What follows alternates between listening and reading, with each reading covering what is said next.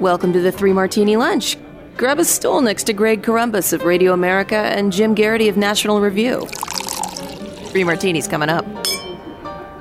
Hey, really glad you're with us for the Wednesday edition of the Three Martini Lunch.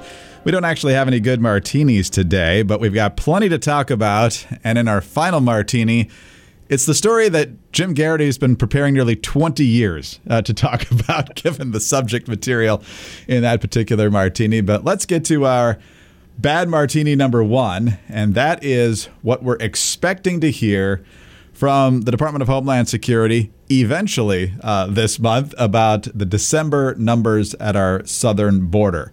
We're getting tips from uh, Fox News reporters like Griff Jenkins and Bill Melugin that, according to their sources at Customs and Border Patrol, more than 250,000 encounters with illegal migrants along the southern border were recorded in December. A quarter of a million. And if that's correct, it's the first time that's ever happened since numbers have been kept. In addition, Bill Melugin is reporting that there are 65,000 gotaways, meaning that's on top of the people who were encountered. These are the people that didn't get encountered, but uh, Customs and Border Patrol know they got into the country.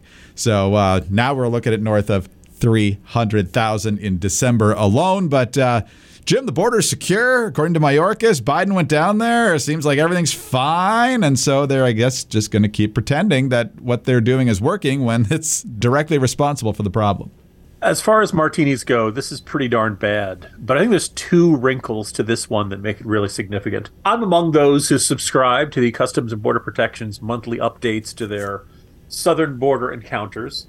And I too have noticed that these updates seem to be arriving later and later in the month when accounting for the previous month. Now, okay, maybe it takes you a couple of days to get the data together. Uh, maybe somebody's particularly late, maybe somebody's out. You can think of a lot of reasons of why you know a, a, one or two snafu or a one or two day delay might not that big a deal but it does seem to be stretching into used to be about you know somewhere in the second week of the month you'd get it now it's it's pretty consistently the third week of the month here we are, January 18th, and it does not appear that the December numbers are out.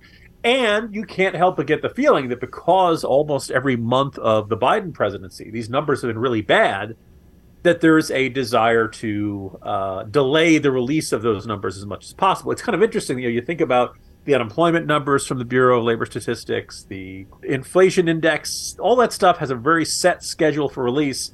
And Customs and Border Protection is like, nah, we'll get it to you when we can get it to you and unsurprisingly it gets a little bit later each time. Now the thing is is that this just kind of delays the bad news cycle. It doesn't really uh, prevent it. So you kind of wonder you know if, if this is some sort of news spin strategy what the ultimate upshot is. The other aspect of this that is bothersome is that you know look we've had more attention on the border in 2022 than we did in 2021 and we had more attention on the border in 2021 than we did previous years. Obviously, it dropped a great deal in 2020 because of the pandemic. That interest, that focus, that concern, that worry, that anger just kind of increases month by month to the point where Colorado Governor Jared Polis was sending out migrants to other states, places like Chicago and, and New York, voluntarily, he emphasizes, but his, you know, the way he he described it is like, look, for most of these migrants, they didn't plan on coming to Colorado. Their ultimate destination was to get to places like Chicago and New York, and we're trying to help them get in touch with relatives and uh, friends and aid groups and things like that. Unsurprisingly, the mayors of Chicago and New York did not see it that way, and they saw it as the same thing of you're getting the migrants out of your neck of the woods and dumping them in ours. So when you've got Democratic mayors going to war, metaphorically, with Democratic governors, you'd think that'd be the sort of thing that would get the Democratic president to sit up and take notice and say, wow, we've got a real problem here. This is not right wing spin. This is not uh, some sort of you know xenophobic talking point. No, we really have too many migrants coming over the border, and yet each month it seems like the reaction from the Biden team is worse. It, it becomes even more in denial. It becomes even more insistence that everything is working just hunky dory. Um, we'll see what these January number, these December numbers look like. Probably by mid to late February, we'll have to wait to see what the numbers are in January. But my suspicion is is that you know we're going to because people you know are more likely to move in winter than in summer. We're going to see the worst numbers ever, and the Biden administration is not going to course correct at all. Partially because of the midterms, and partially because this is an administration that is not exactly nimble uh, in the first place. Yeah, and I don't think they want to change the policy. But, uh, you know, Greg Abbott's the bad guy. You got 300,000 plus people pouring across the southern border, not all of them in Texas, but a sizable percentage, I would guess, in Texas. Uh, and he's the bad guy for shipping a few hundred or maybe even a couple thousand uh, to different cities around the country who had declared themselves to be uh, sanctuary cities. I mean, think about filling the largest football stadium in the country, which I think is uh, University of Michigan, Big Ten champions, three times, three times over 100,000 people you can fit in there. Three times is how much, uh, how many people came across the border illegally in one month's time. Just unbelievable. So, Jim, uh, the Biden administration is getting more and more sluggish and spitting out the numbers from the previous month about illegal border encounters. But another thing that could be sluggish is your liver. Look, 100 million Americans have fatty liver, and that can greatly increase your likelihood for heart failure. Don't let that happen. Take care of your liver. It takes care of you with all its detoxifying functions. But now you can help your liver. There's a solution, and it's called Liver Health Formula. It's an all natural supplement which contains 12 clinically proven botanicals that can help recharge and protect your liver. It's manufactured right here in the United States and approved by American doctors. You can try Liver Health Formula and receive five free gifts when you order today. First, you'll get a free bottle of nano powered omega 3 to keep your heart healthy. And then you're also getting four free ebooks to support every aspect of your health. Try Liver Health Formula by going to getliverhelp.com slash martini and claim your five free bonus gifts. One more time, getliverhelp.com slash martini. All right, Jim, on to our second bad martini here, and we head over to the White House briefing room for this one. Karine Jean Pierre. She's had a rough couple of weeks here uh, dealing with the Joe Biden classified document story. Uh, she assured all of us by James Rosen's account six different times that uh, the uh, classified document search was done, no more were coming. And then, of course, on Saturday, we found out about even more. And so yesterday, uh, plenty of questions for uh, KJP at the podium. But she didn't really want them. She kept, you know, deferring to the process, nothing more to say from here. And then she finally uh, went with this. Guys, you guys can ask me this a hundred times, 200 times if you wish. I'm going to keep saying the same thing. I hear your question. It's been asked, it's been answered, it's been noted, and we're just going to try to move on here, uh, and we're going to move on. Bill Belichick is more convincing when he talks about moving on because uh, the story generally will shift to the next game. But uh, Jim, what do you make of uh, all sorts of uh, silence now at the podium after all these assurances that everything was on the up and up? You know, if President Biden scheduled an event in Cincinnati, and in the press briefing before that trip, Karine Jean Pierre just answered every question with, "We're on to Cincinnati. We're focused on Cincinnati." Our focus is on Cincinnati. I would I'd give her credit for that. At least that would be funny. At least that would be uh, a witty way of avoiding the question. So Karine Jean Pierre has like three go-to moves when she gets asked about something that is an uncomfortable issue or headache for the Biden administration. The first is to say, "Well, I haven't been briefed on that, or I haven't had a chance to discuss that with the president or Ron Klain or or someone like that." Which I suppose is a fine enough answer, but when the White House press corps is asked is asking a question, generally your job as White House press secretary is to answer it, and thus you, know, okay, well, the next time you see the president or Ron Klain or the appropriate administration official, uh, Susan Rice or whoever it may be, that you'd actually have that question and say, look, you know, so and so from uh, this press agency has asked, has the president, you know, agreed to blah blah blah or whatever that question is. And you notice you go to the next day's press conference, and she doesn't bring, she doesn't go back to update this very rarely, once in a great while. So that's just ways to just you know say to ignore the say I haven't been briefed on it, shrug, and just wait for the the reporter to forget about the topic. Second one is to say, well, I'm going to refer these questions to somebody else who you know is not answering questions. In the Biden document story, she's referred people to the White House counsel's office. The White House counsel's office does, very rarely, if ever, holds press conferences. The White House counsel's office very rarely, if ever, issues press releases the White House counsel's office very rarely has anybody sit down to do interviews. So they're not a place that gives out further information. The place in the White House you're supposed to get information is from the press secretary. And of course, you know, you end up in this sort of, you know, game of ping pong where each office is referring you backwards and forwards the other one saying, well, it's not my job to answer your question.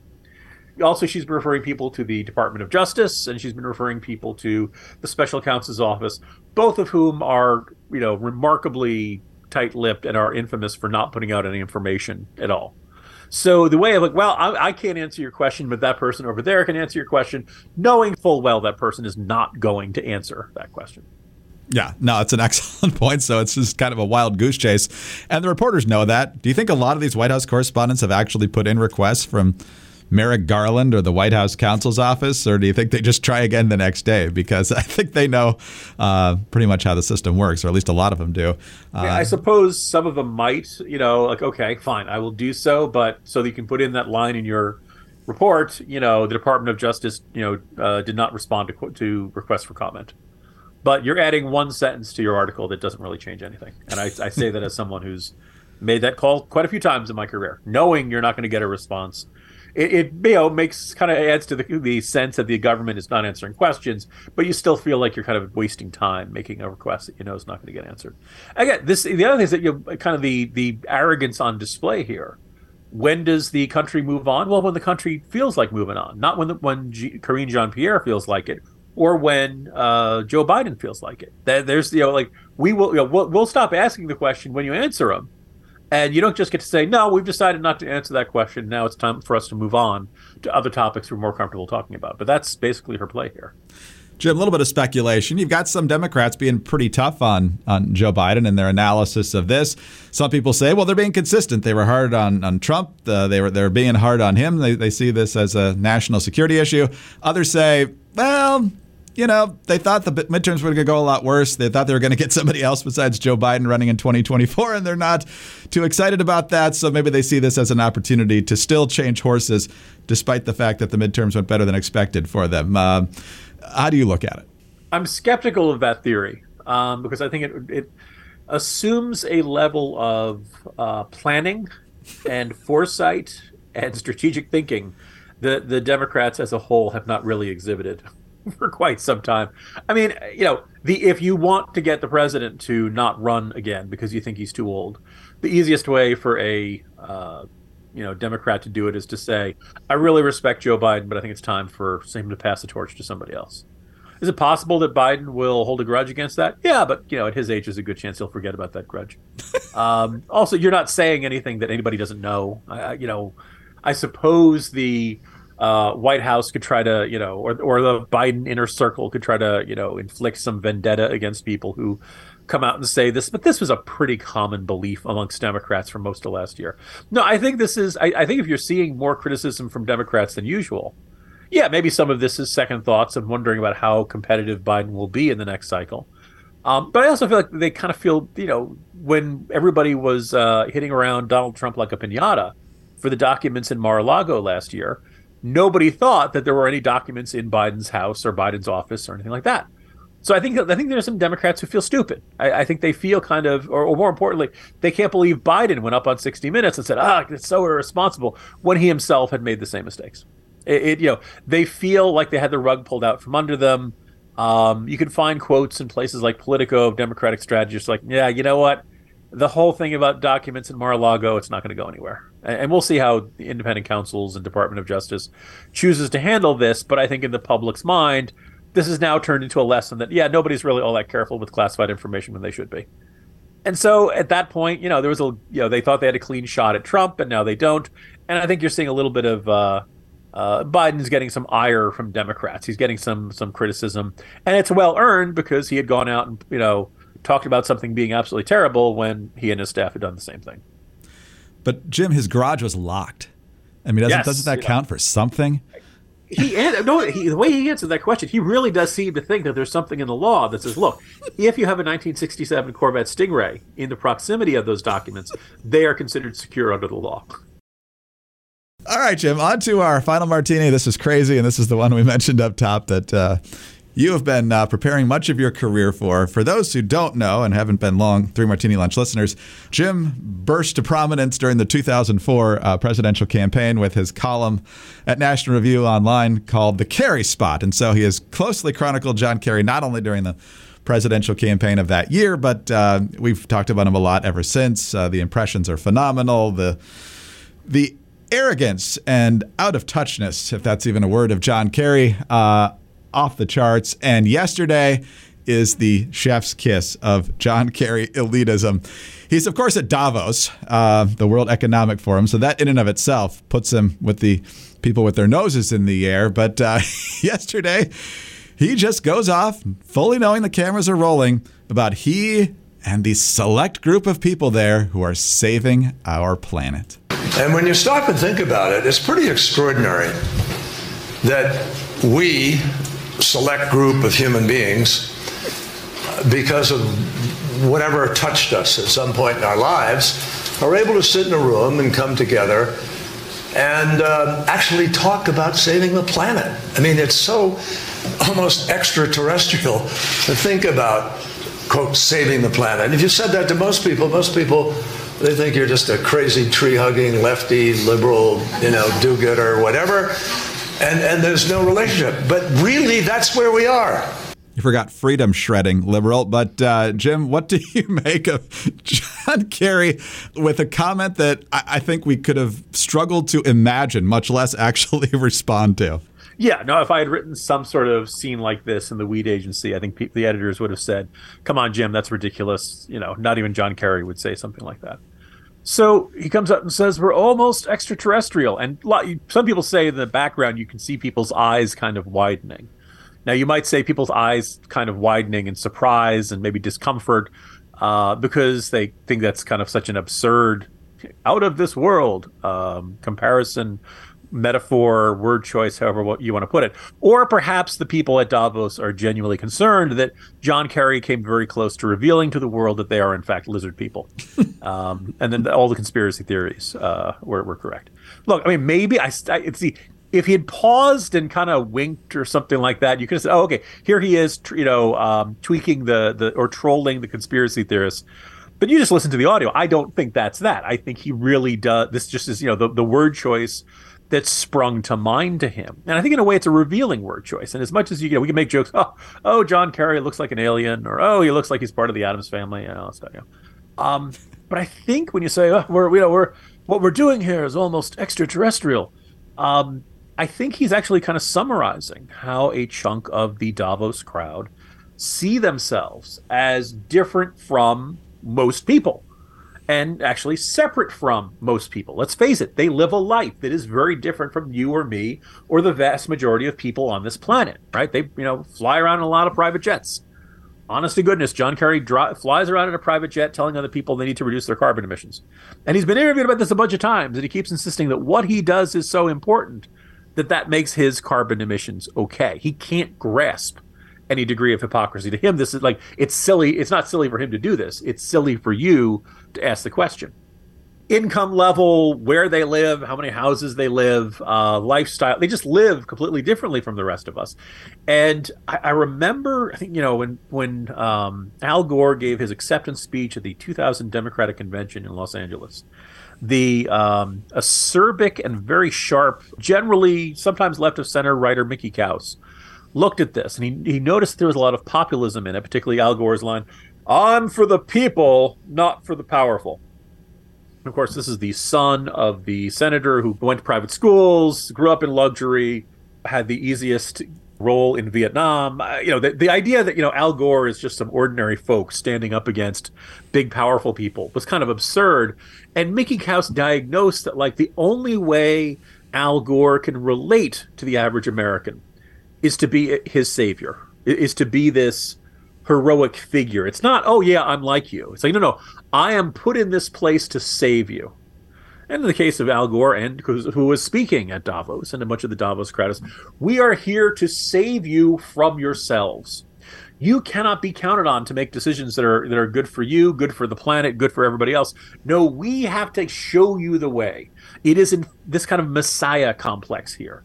Um, and so when you know, and, and so think about how these destroyed. We're saving the planet. Well, who are they saving the planet from?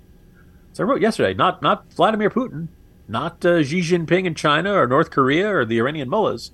No, they're saving the planet from you, ignorant American or Western European, driving your car wherever you like and eating as many Big Macs as you like and keeping your house temperature. or Anything. No, no, that's who they have. What they're trying to save the planet from.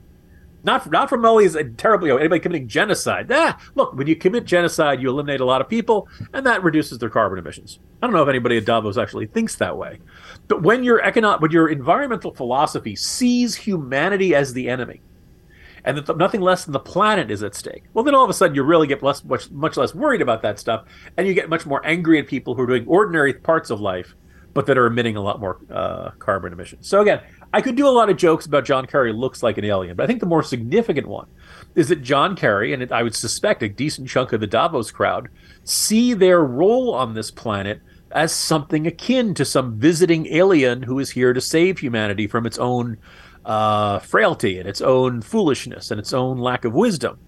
Of course, if you've seen V, they end up eating gerbils and trying to enslave humanity anyway. Yes, and like you said, they don't do the things they insist that we do, and so the hypocrisy runs amok. I think we talked yesterday when we were talking about Davos, Jim, about uh, how this is increasingly looking like a collection of Bond villains. I think Klaus Schwab, with his accent, would be the the most appropriate one to say, "No, Mr. Bond, I expect you to die." But uh, J- John Kerry would uh, have the long-winded version of. Mr. Bond, I do expect, in fact, you to die, and here are 17 reasons why. And so by the time that. Um, you're, you're, going to bore me to death, I see. Your Aston Martin's emissions are simply excessive. Move to the electric. I think in one of the last movies he did have some environmentally friendly sports car. Yeah. Ah. But I'm sure at some point, you know, Kerry will say, No, we have always believed we had this mission to preserve every last man, woman, and child on earth. And we do that because of this our guidebook, our guiding principle to serve man. Twilight Zone uh, fans will recognize that there are two ways to serve man. One's on a plate. So, uh, Jim, I don't know if we can top that tomorrow in our crazy martini, but uh, I won't be surprised if it comes close. See you tomorrow. See you tomorrow, Greg. Jim Geraghty, National Review. I'm Greg Corombos of Radio America. Thanks so much for being with us today. Do subscribe to the podcast if you don't already and tell a friend about us as well. Thank you also for your five star ratings and your kind reviews. Please, please keep those coming. Get us on your home devices. All you have to say is play Three Martini Lunch podcast. Follow us on Twitter. He's at Jim Geraghty. I'm at Dateline underscore DC. Have a terrific Wednesday and join us again on Thursday for the next Three Martini Lunch.